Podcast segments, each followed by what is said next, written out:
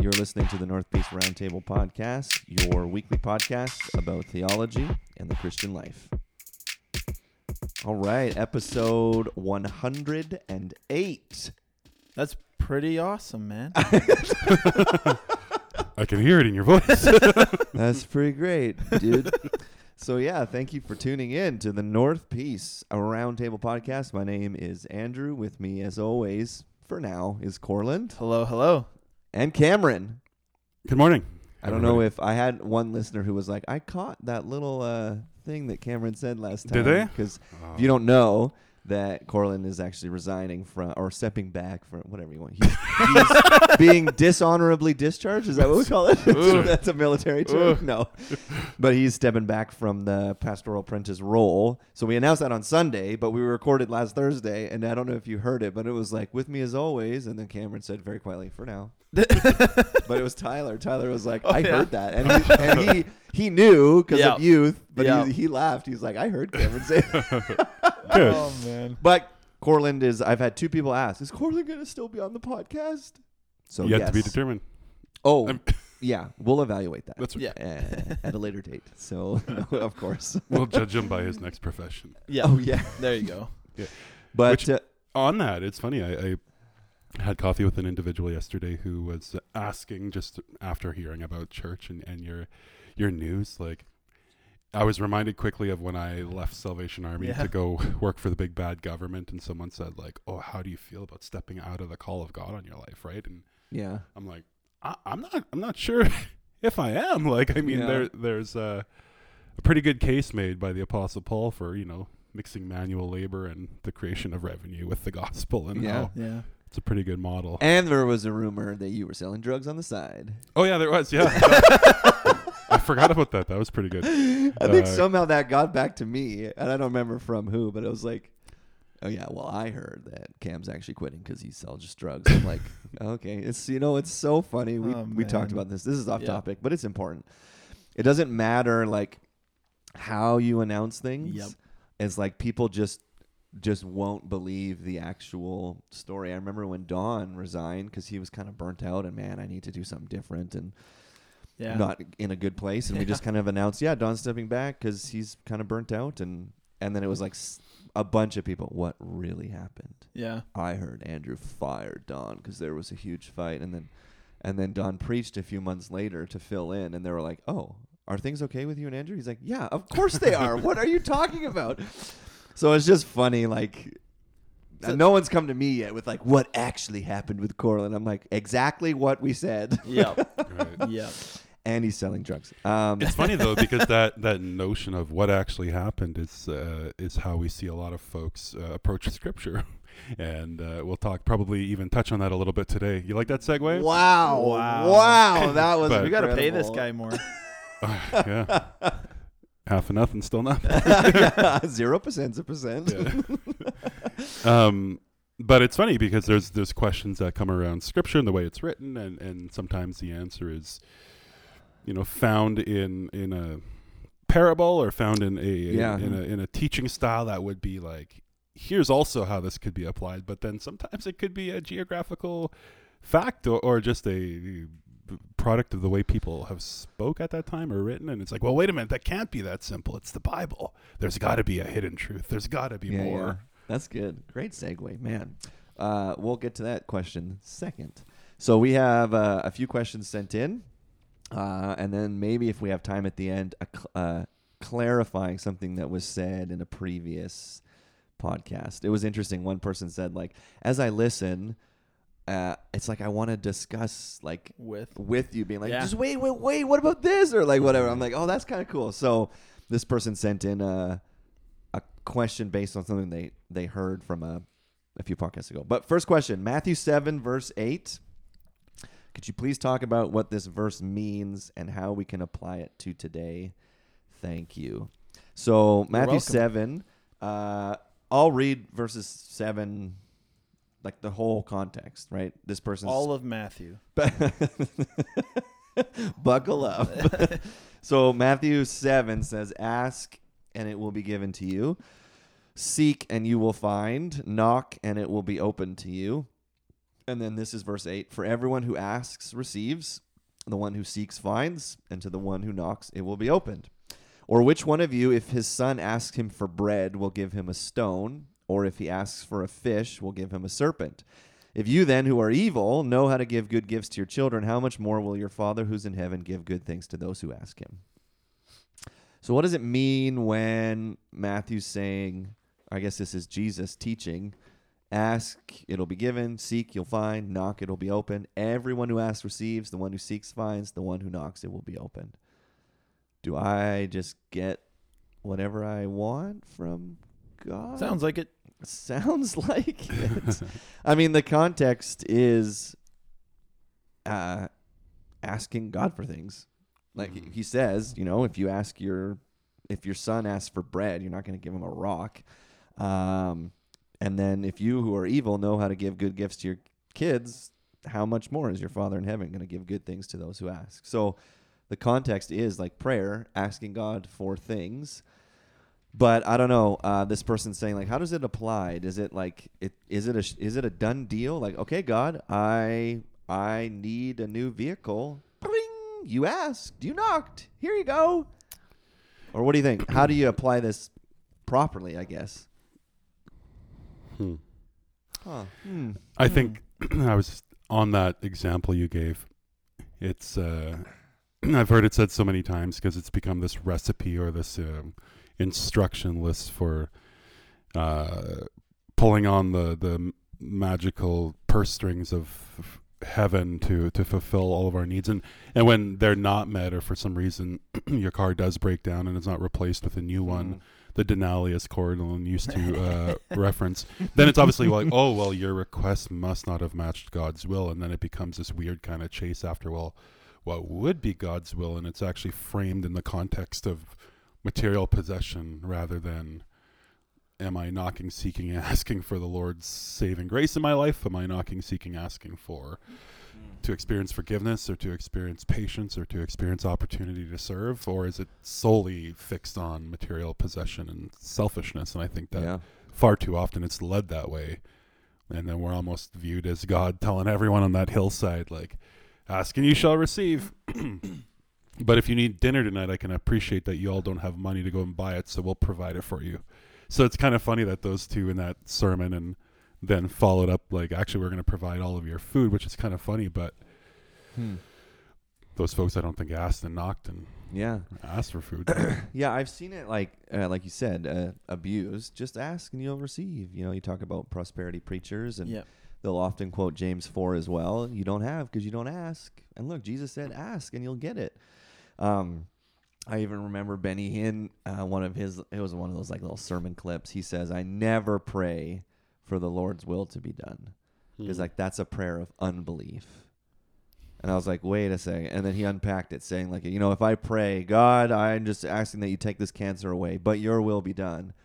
Well, you're actually you don't believe then that God will, because you're just Hmm. letting it be His will. And I'm like, that is probably the worst exegesis of the Bible I've ever. Like Jesus commands us, pray, Yeah. Your will be done. Yeah. Nope, don't do it because then you don't you're not believing by oh faith. boy. But then he quotes those kind of things like, if you ask, you'll receive. And Mhm. you're not asking, you're not believing for it. So I think there's like, the problem with that is that there are elements of truth. We can go to God and ask when we need things, right? So if it's Mhm. like, okay, God, my car did break down and I don't know what I'm going to do. And God's answer might be, hey, get a bus pass. Oh, okay. Hey, Yeah. uh, I asked and I received the answer for what I need. I don't need a brand new car, or maybe it is. Maybe Mhm. it is. All of a sudden, you get your tax return and you get you can go and you can afford to fix your car, whatever, right? Yeah. But the problem is, is when it's like you have in your mind, uh, man, a brand new car would be really nice, and I'm gonna ask God for it, and then oh, you didn't answer my prayer. No, maybe His prayer was like you should walk for a little bit until you can afford to fix your car, right? Yeah. So we can we can still ask God. And for me, the when I read the part about like the knocking, seek and you'll find, knock. You know, obviously I assume knocking on a door and the door will be opened, right? And the one who knocks, it will be opened.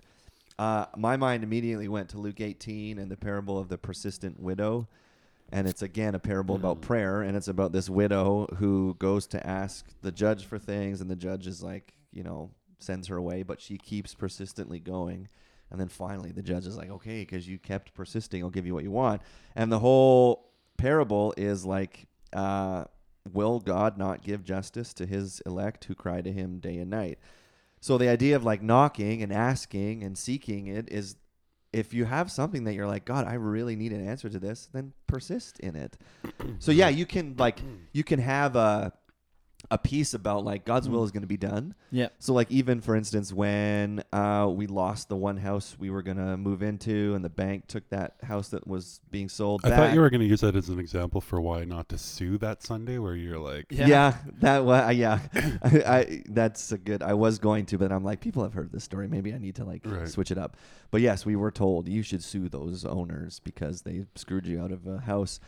But like talking about prayer and asking, like we prayed a lot for like God, we need a place to live. We Mhm. can't Yeah. live in a one bedroom basement suite forever with Yeah. our three kids. Like, and yet, uh, it was still this kind of piece of like, well, we have a roof over our heads right now, so that's Yeah. pretty good. right. But it was like God every day almost. It was like, okay, Lord, like help us find a place. And then we started looking at a few, and it was like, okay, Lord, like what do we do? And so the persistence, right? And then we found a place that works really Mhm. Great for us. But there was also in the midst of asking, it was like, hey, we're not homeless, so that's okay. Yeah. yeah, I think in, in North America especially we have a weird view of what like provision looks like and provision for our needs looks like because I think oftentimes we get our needs mixed up with our wants or our desires. totally. Uh, God is faithful to provide for our needs, not our desires. Yeah. Um, oftentimes, if you read scripture, man's desires, man's by man's I mean mankind, uh, our desires are sinful. Yeah. Uh, and so, I mean, there are times where God allows us to to exercise those those desires. Uh, but then there are other times where he gives what we need, and it's actually better than what we could have ever imagined. Um, so yeah, I I for me too, I I keep being reminded with this passage of uh, how often in Scripture it says that we can ask for wisdom, and God is faithful to give it to us. yeah. Um, so I think that goes along the lines of like actual biblical a biblical view of what God's provision looks like, right? To to seek Him and to seek His wisdom is great provision because in His wisdom we're able to make good decisions and Mhm. decisions that are pleasing to Him and that will be not sinful against others. And man, isn't that the good life? Hmm. Yeah, I'm not sure how how easily that gets distorted because I think of Paul's writing and Paul's petition to his um, established churches in the form of support, and we don't. I don't.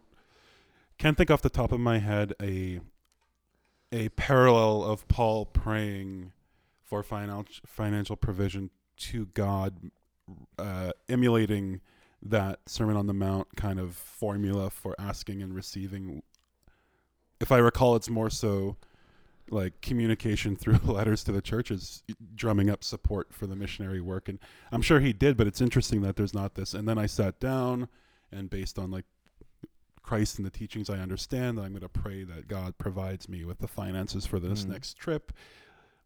And it could have happened. It's just interesting that I can't recall like a, t- a story or like Yeah. a prescriptive Yeah. parallel where it's like you can see now Paul praying that prayer that the disciples uh, were repeated in Luke and and and you know Matthew wrote Hmm. about. Yeah. That's just interesting. Yeah. And I like that you said that um, oftentimes, yeah, our what we ask for is sinful because that's what James goes on to say, right? You don't have because you don't ask. And if you stop there, you're like, oh, so I just have to ask for the Lamborghini or whatever. Yeah. And the very next verse is like, you ask and you don't receive because you ask wrongly to spend it on your passions, which Yeah. every prosperity preacher I've ever heard always leaves that part out. Yep. It's just like Paul said, or um, James says, like you ask and you don't get what you want because you're asking sinfully. They highlight that last part with a sharpie. yeah, yeah.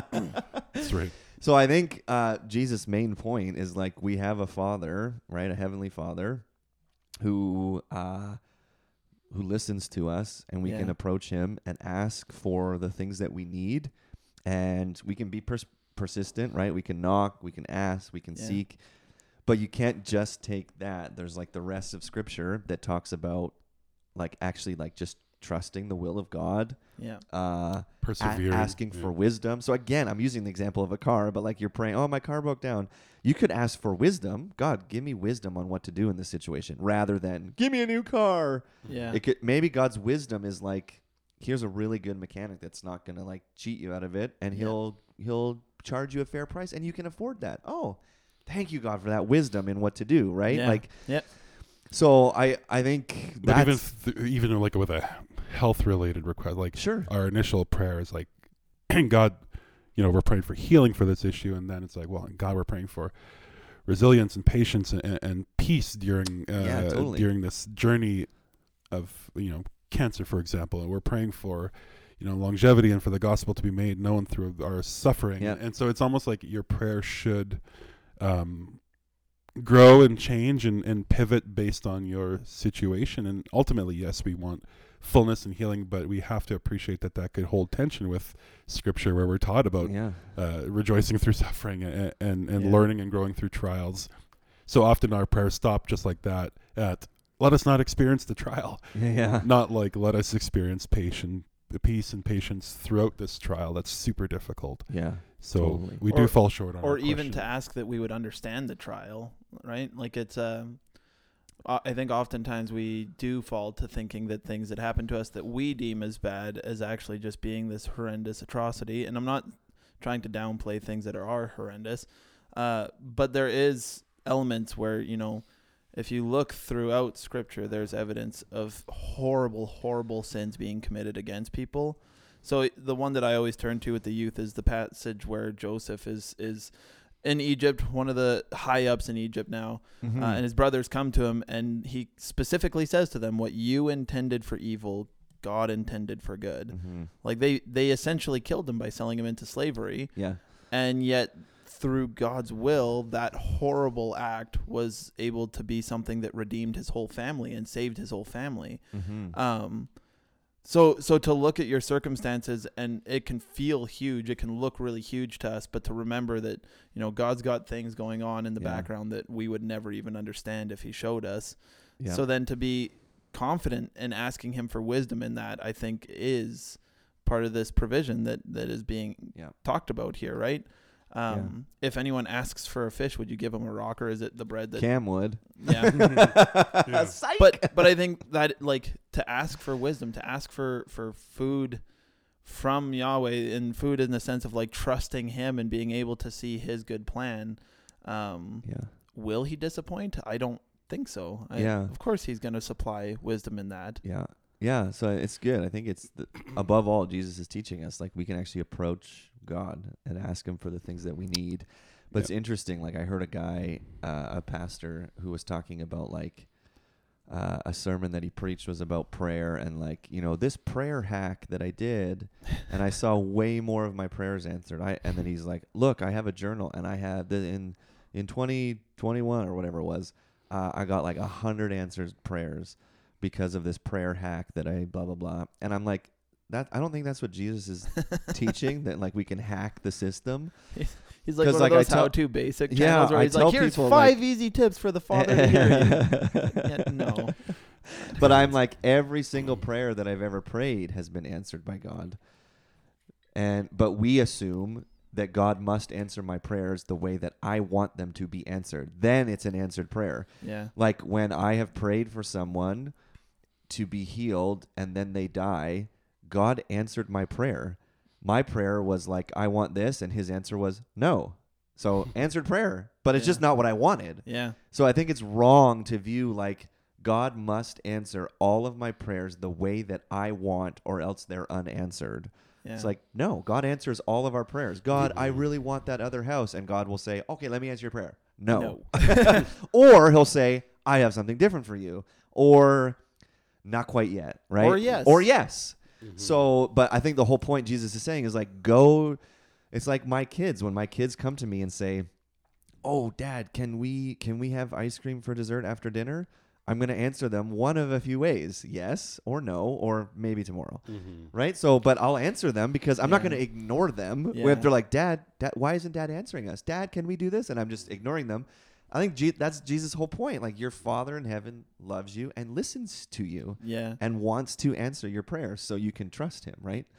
I feel like that's um yeah, we we've touched on kind of like some core principle of that. If you dive a little deeper into um just biblical hermeneutic, hermeneutics based on this passage in relation to Luke, I was uh looking through a t- an old textbook the other day and it was referencing um you know the Holy Spirit uh and the good gifts or the good spirit that was given and then the Greek language uh, it was referencing the earliest complete commentary or um, manuscript of Luke uh, used Greek words that reference the good spirit rather than the Holy Spirit. And then it goes on to say in this um, exegetical paper that, um, you know, it could have been heard a few different ways where, like, you know, the Lord's going to promise the Holy Spirit as this gift, the giver of all wisdom, the giver of all knowledge of Hmm. peace, the peacemaker, those the one that convicts the world of sin. So it's like Jesus making this promise: Yes, ask, you will receive. I pro- like you are Mm-hmm. gonna have the Holy Spirit for anyone that knocks, and and and the door will be open for them. So it's just a new, a different kind of perspective on. I don't think people were running around praying for extra bread and extra material for you know perfume and and things that they could turn around and profit from individual like I, I think that whole thought train of how can i receive personally or selfishly from this uh, Hmm. goes along with what you're saying of like i think we might have missed the mark on what we're asking for sometimes Yeah. Yeah, I, I think too. If you look, um, there is lots of evidence in Scripture to suggest that provision is not uh, in is excess, access, Excess. excess. More uh, than you need. Yeah, Yeah. so like uh, even the verses where it's like consider the lilies they twirl not nor spin like he's he's comparing you to things where God provides what they need the rain the sunshine to be Mhm. able to live their life and flourish in the way that they're meant to and then eventually die Yeah. uh, even I think it's Paul in one of his letters. Um, I think it's Paul. I can't remember. Uh, says I'm paraphrasing, but it's along the lines of like if we have food to eat and clothes on our back, Yeah. the Lord has provided. He doesn't even say that if you have a roof over your head that the Lord's provided. Now in North America, where we live in in Fort St. John, BC, you you die without a roof over your head in the middle of winter, pretty much guaranteed. So like but Yeah. the shelter's a roof the shelter is a roof, yeah. Mhm. So there's stuff like that where you know if we have those things, we're provided for.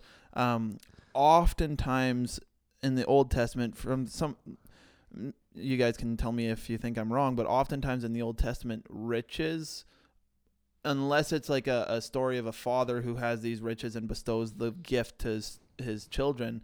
Oftentimes, someone seeking riches and going in their own direction to try and find riches uh, God will allow that to happen, but often it's to their demise. I mean, look at King Solomon. Uh, Yep. We're warned against gaining those kinds of things because they will pull us towards the worship of other gods. Yep. And what happens when Solomon pursues those very things? I mean, it's a prime example in.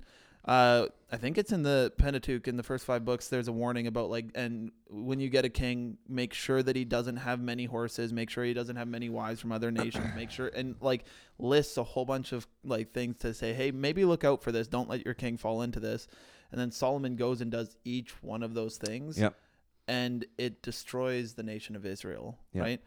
So uh, to to look for provision in the sense of material, that's with all of this to say, I don't think that if you're if the Lord has blessed you and you have more than you need, I don't think that you have to sell everything you have and live in poverty and stuff. Maybe, maybe there's a reason to, but I don't think that it's a sin to be blessed by God. Nope. But also to if you're asking for provision, then to recognize that we can be content and it turns Yeah. into one of those scenarios where Well, if you, Uh, yeah, if you read the New Testament, why does God bless people with riches so that they can actually give it away and be Yeah. a, a conduit of God's grace to other people? And and so yeah, nowhere in the Bible does it say, or nowhere in the New Testament does it say like it is a sin to be rich, but there's just a bunch of warnings. Yeah. Like with richness, with riches Yeah. comes all of these temptations, Yeah. and so it's like give your money away, help people who don't have what you have and the it's like this idea of like we we get from God so that we can give, and then we get so that we can give, and so we Yeah. get it, and it's Yeah. so that we're generous people and we share with other brothers and sisters. It's never meant to be like hoarding, right? Yeah. Our wealth. So that's good. All right, I think we uh, solved that one. So on to question solved that. Hopefully it's helpful. Um, but we do have uh, question number two, and from the same person. So that's cool. So with Easter coming, I wonder if you would discuss the timeline, uh, like the timeline of the Passion narrative or whatever. Uh, I understand the Jews counted time differently, not only part of a day, but the Friday begins at sundown Thursday, uh, all that kind of thing. So many articles online debating which day uh, was there a dual Sabbath? How could Jesus eat the Passover before the Pharisees did? Uh, this person says, I hear discussion about this online like every year. What is the timeline of the events? So, if you're not aware, let me just give you a brief. Some of you listening are like, huh? What? There's debate about the timeline. So, like April 2nd coming up, that's when we celebrate Palm Sunday. And so, Palm Sunday is the day that Jesus has his triumphal entry into Jerusalem. It's the last week of his life. Um, and then Thursday uh, is the night that Jesus celebrates the Passover with his disciples. Uh, Friday, so that would be April 7th this year. That's when we celebrate Good Friday, the day that Jesus was crucified. And then Saturday was their Sabbath because Sabbath was on Saturday. Friday, sundown till Saturday, sundown is Sabbath. Yep. And then Jesus is raised from the dead on Sunday. Um, so there's always questions like, okay, he's crucified on Friday, he's raised on Sunday.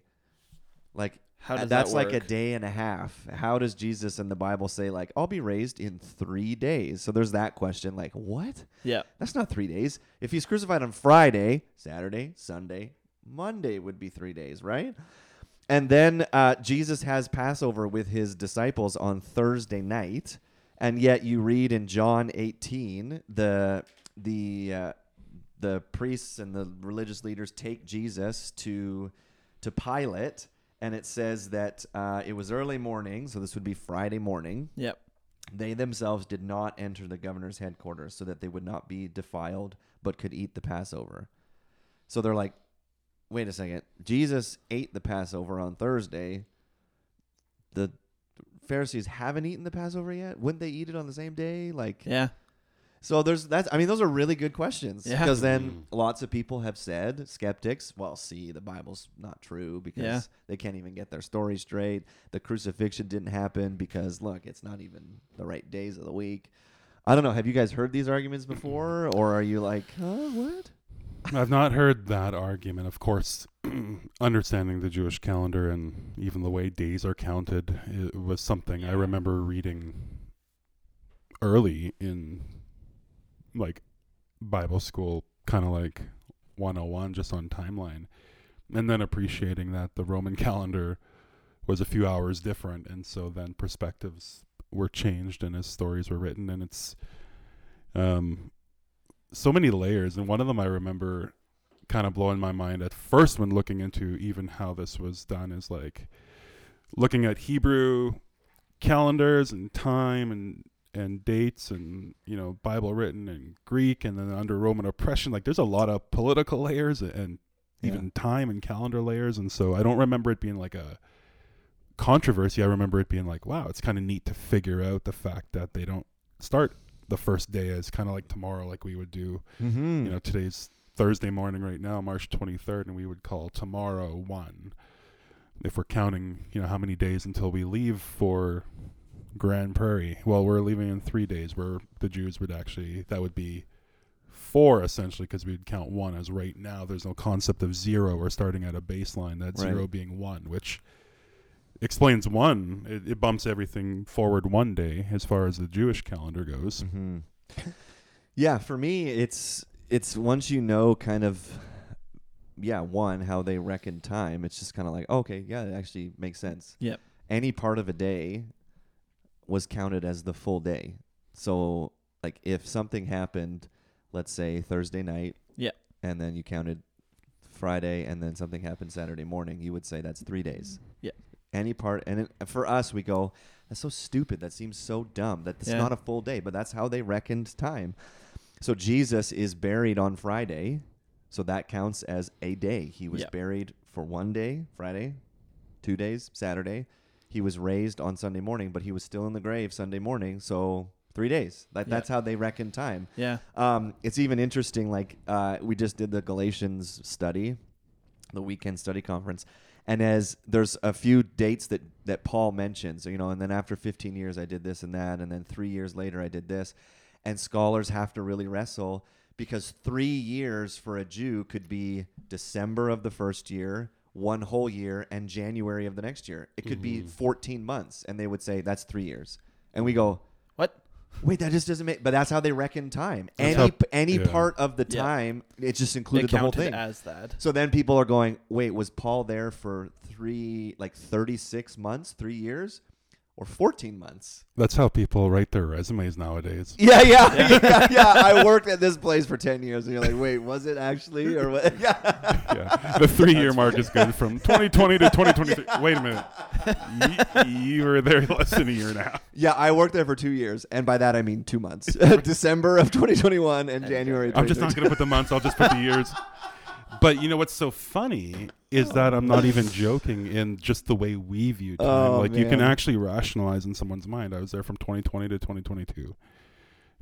That's just the period of my life when I was at this workplace. It's like, well, wait a minute. It was October 2020 Yeah, yeah, to yeah. February. Or we do that when we're like, okay, I'll, I'll see you next year, and Yeah. it's like Right. two days later because Yeah. it's the new year.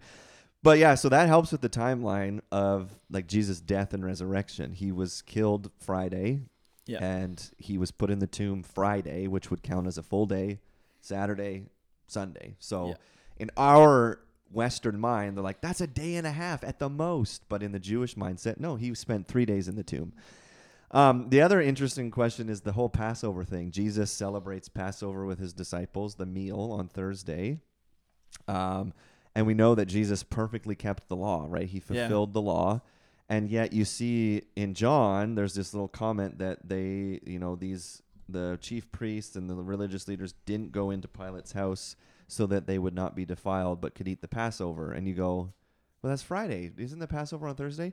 You have to understand the Passover is a week long celebration. Yeah. It's not just yes, there's the the meal that you eat, Mhm. but it's all it's it's an entire week. Yeah. And if you were unclean at any point that week, you couldn't participate in any of the other mm-hmm. festivities Yeah. and meals that went on. And that week was often called the Passion Passover feast or the Feast of Unleavened Bread. So it could be used to describe that one meal for a few hours or the entire or the week. entire week. Yeah. And so that was common language where So I have no Yeah. doubt that Caiaphas and the chief priests celebrated their Thursday night Passover meal, and yet they still don't want to go into Pilate's house because I don't want to be excluded from the rest of the week. during Yeah. Passover. So we Yeah. just read that as like, oh wait, but they already celebrated Passover. No, it was Yeah. an entire week long celebration. So um, there's actually no discrepancy. It makes sense that you go, Yeah. oh yeah, so they had the first meal on Thursday, and they don't want to miss out on the rest because they would if Yeah. they if they Yeah. went and had contact with a Gentile. yeah. Then sorry, you're out for the rest of the feast. Because the Feast of First Fruits came after, so they would have had to remain under the law and undefiled even after the Passover meal while waiting for the f- meal, Feast of the First Fruits. Right. So yeah, that that is just a different way of viewing, you know, the music festival's all weekend. I'm only going on Saturday, but if you're going to the festival, yes, but I'm only going Saturday to Yeah, see one yeah, act. But it's spread over four days, so yeah. pretty common. So yeah, if you want to like break it down, so yeah, Sunday Jesus enters into Jerusalem on a donkey, right? The Yeah. palm branches, everyone's having a great time. Uh, Thursday he celebrates Passover with his disciples, perfectly fulfills the law, Yeah. just like all the other Jews in Jerusalem would have done. Uh, then he's arrested. Friday morning he's put on trial, he's crucified, and that's why the the Jews are like, we gotta get this body down because it's the Sabbath. Because right, Friday Yeah. night was the st- at sundown was the start of the Sabbath. Yeah. So then they take him down from the cross and they bury him, and then Sabbath is Saturday until sundown on Saturday, and Yeah. then Sunday morning the women go to the tomb. Notice that they don't go on Saturday because it's Sabbath. They can't. You're not allowed to. Yeah. Mhm. So they go Sunday morning with all the spices that they've prepared, and then you know to to Yeah. what's the word? Anoint Jesus' body? Yeah, anoint, or like that's not the right word. Anyways, and yeah, put these spices and stuff on Jesus' body, and then he's not there. Oh, he's been raised from the dead. So Yeah. that's the timeline, and you kind of go, yeah, that makes sense. Yeah. Yeah. Um, it's just when we look at it from a Western point of view, or when you just read that and our understanding of Passover is like, I thought it was just one meal. Then oh, there's all these Yeah. discrepancies. It's like no, actually, it's Yeah. there's not. It kind of fits together quite well. if I can read two quick paragraphs from um, this was one of my. It's not a go-to, but it's a website I've used in the past. Um, it's called Agape Bible Study. It's actually a Catholic resource. Just putting it out there first. Oh. Uh, but this article is the f- Passover feast and, and Christ's Passion. Sorry, um, we're getting some feedback. Yeah. That's right. I'm just kidding. We're gonna have another Reformation. Um, the Passover meal began immediately after sundown, which, according to the Jewish calendar, was at the beginning of the next day. But there was the f- a feast offering on the fifteenth of Nisan, which is the month, the morning after the Passover supper at the temple, in a service that began at what would be 9 a.m. And they would not have been able to attend uh, this required temple service, having been made ritually unclean in the presence of Gentiles. So again, they had the dinner, they had the feast the next day. The important the important point here is that the gospel uh, of Matthew, Mark, and Luke do agree with John's gospel account with this setting. John's gospel also records that it was the sixth hour when Jesus was taken to Pilate. This is 12 noon Hebrew time, which does not agree with the Synoptic Gospels, but the sixth hour Roman time is dawn. Yeah, if Jesus right. is before Pilate in the sixth hour of Roman time, John's account is in agreement with the Gospels Yeah. writing his gospel years after the event of the crucifixion in a in the third most important city in the Roman Empire and as bishop of, of a largely Gentile Christian community, why would John use Hebrew time? Yeah, totally. So Yeah. very very interesting point that if you align John's gospel with Roman time, it aligns with the Synoptic Gospels and their account using Hebrew time. It could be Yeah. as simple as where John was geographically when he wrote and his it's letter. good because when we read the Gospels, like these are ancient documents, and that makes it makes no sense. Why did the Romans measure time differently? That'd be like, you know, I go to Alberta, and when they say noon, they mean you know nighttime, and I go, No, they just mean an hour ahead. yeah. So I get, I get that, but like the whole how they the language they used about you know it's the ninth hour, and the Jews meant this, and the Romans meant this, and so if you don't know kind of the ancient context, then yeah, you'll read John, and John's way off. hmm But when you know, you go, well, yeah. Why wouldn't John use the Roman time? Because yeah, he's his audience that he's writing to. They wouldn't like what Hebrew time? What are you talking about? So Yeah. It makes sense. Yeah, Uh, it's just cool how, uh, as you study the Bible, uh, kind of supposed glaring contradictions, you're like, oh, actually, there's like a really easy explanation to me. Like, oh Mhm. yeah, that makes sense. Yeah. Uh, so, so there you go. We cracked the code. Uh, Da Vinci Code. the Da Vinci Code. Yeah. Um, we've got time, so let me just we'll answer this uh, clarification from I can't remember what episode, but we talked about judgment and uh, Who will be judged? How will they be judged? yeah, and it's based on Revelation tw- uh, 20, 21, the judgment seat, where it's like, oh, and then books were open, and then the book of life, and and then uh, so this person says like, you suggested that it wasn't about your deeds, but rather your salvation. Deeds not making sense because it says that He remembers our sin no more. But Second Corinthians five ten seems to more strongly suggest that it is our deeds that are judged. I'm not hung up on the point, but just another one of those ideas that seem to have some tension regarding exactly what does it look like. So I think I remember that that we were saying like, okay, our salvation, right? Are we judged? But is your salvation when you sit before the judgment seat? Is it like based on what you've done, good or bad? And then Jesus says, okay, you know, this is what you've done with your life. Now you you receive salvation.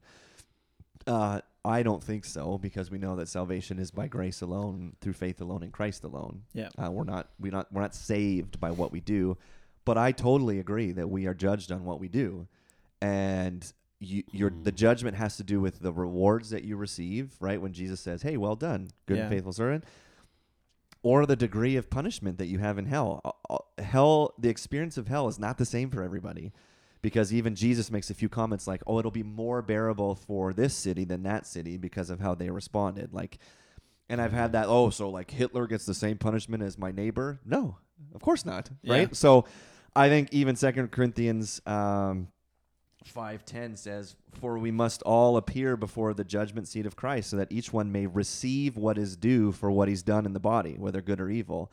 I don't think that's talking about salvation. It's not saying that Yeah. like what do you receive? It's your reward, right? I don't know. Do you want throw thoughts in there as well, like or I think uh, another maybe a podcast series could be brewing on how we define hell apart from God, and even how we define heaven in the sense yeah, because I think that some of these some of these thoughts percolate in this idea well even for heaven of like leaving earth and going to this new Jerusalem where we have this ranking or caste system or like hierarchy.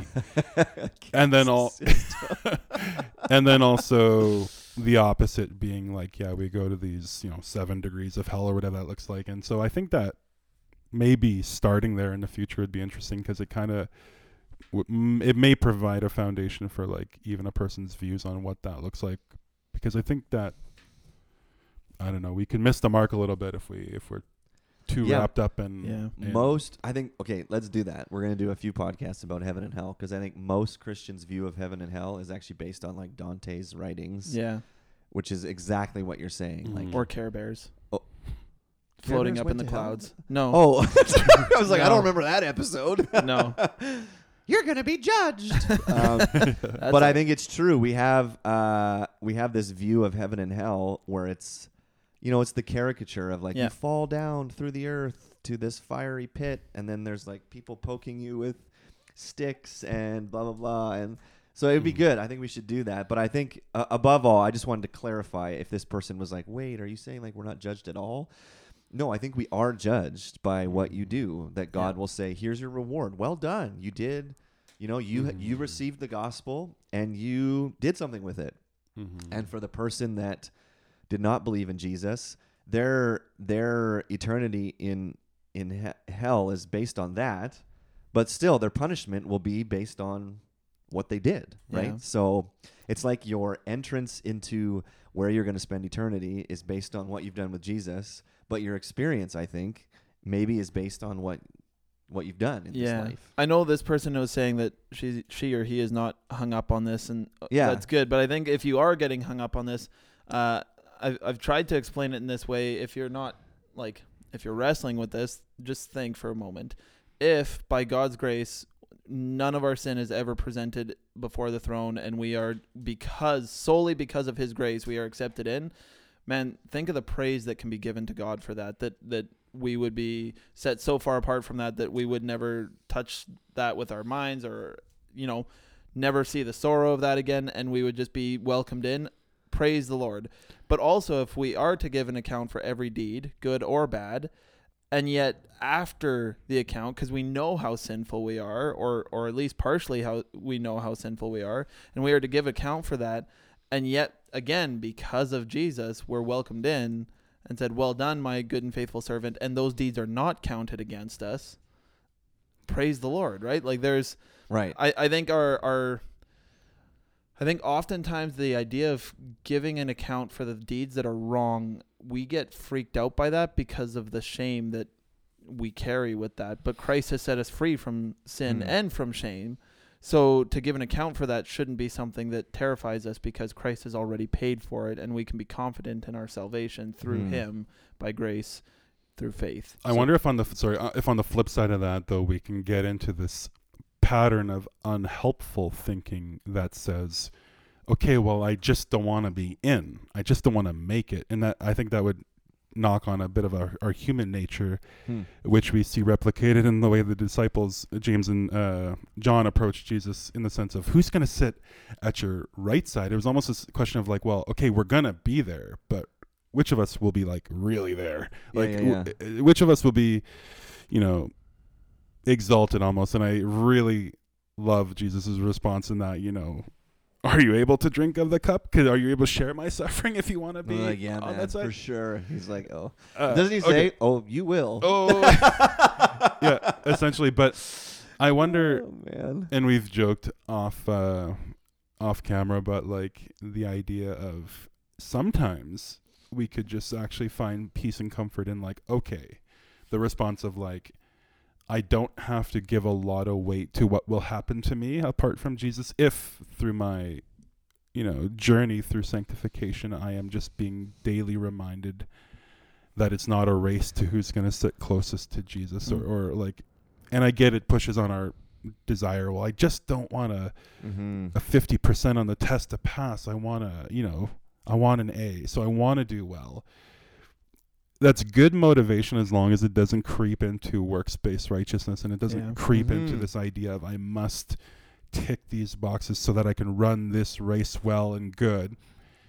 Running it well and good is different than running it best because I think it, that's where we get into a slippery slope Mm. of, you know, just trying to be better than or be something. We might see that for folks who are truly driven by a sincere desire and a willingness to serve. Like I've met super Christians, I, I joke as defining them, but they're actually just really Hmm. solid, wonderful, meaningful, giving, generous people. Mm-hmm. Um, Mm. So I think the caution would just be that if i if you find yourself on either of these spectrums, like oh my goodness, am I doing enough, Hmm. or oh my goodness, am I you know striving, or I want to be closest. I don't know. We see enough caution to to not make that the focal point of Yeah. our desire to to live righteously. Yeah. Yeah, that's good. All right, episode 108 in the books. And uh, if you do have uh, questions or things you want us to talk about or cover, you can always email or message us. And we will keep the podcast going with Corland, even though I'm not going to say anything mean. um, and then, yeah, uh, I'm actually going on a sabbatical from May to August, but we've had a few talks about how could we possibly keep this the podcast going so there's not like four months of nothing Yeah. because that's four hundred not, that's, years of silence. that's not fair to the five of you. Uh, yeah. We're I'm gonna do like, a live maybe I'll do lo- a travel podcast. Hey, this is Andrew. I'm on week Oh, we did. four of During COVID, we did Zoom. Co- Uh, No, I don't want to zoom you. It'll just be me. Oh, just yeah, you. yeah, Okay. yeah. I don't want to talk to you I guys. see. living in my van. hey, man, I'm in Montana, just down by the river, uh, Oh my recording goodness. my thoughts. Uh, yeah, no, we're not going to do that. But we'll figure out something. Yep. But anyways, I hope that's been helpful, and we'll talk to you next week.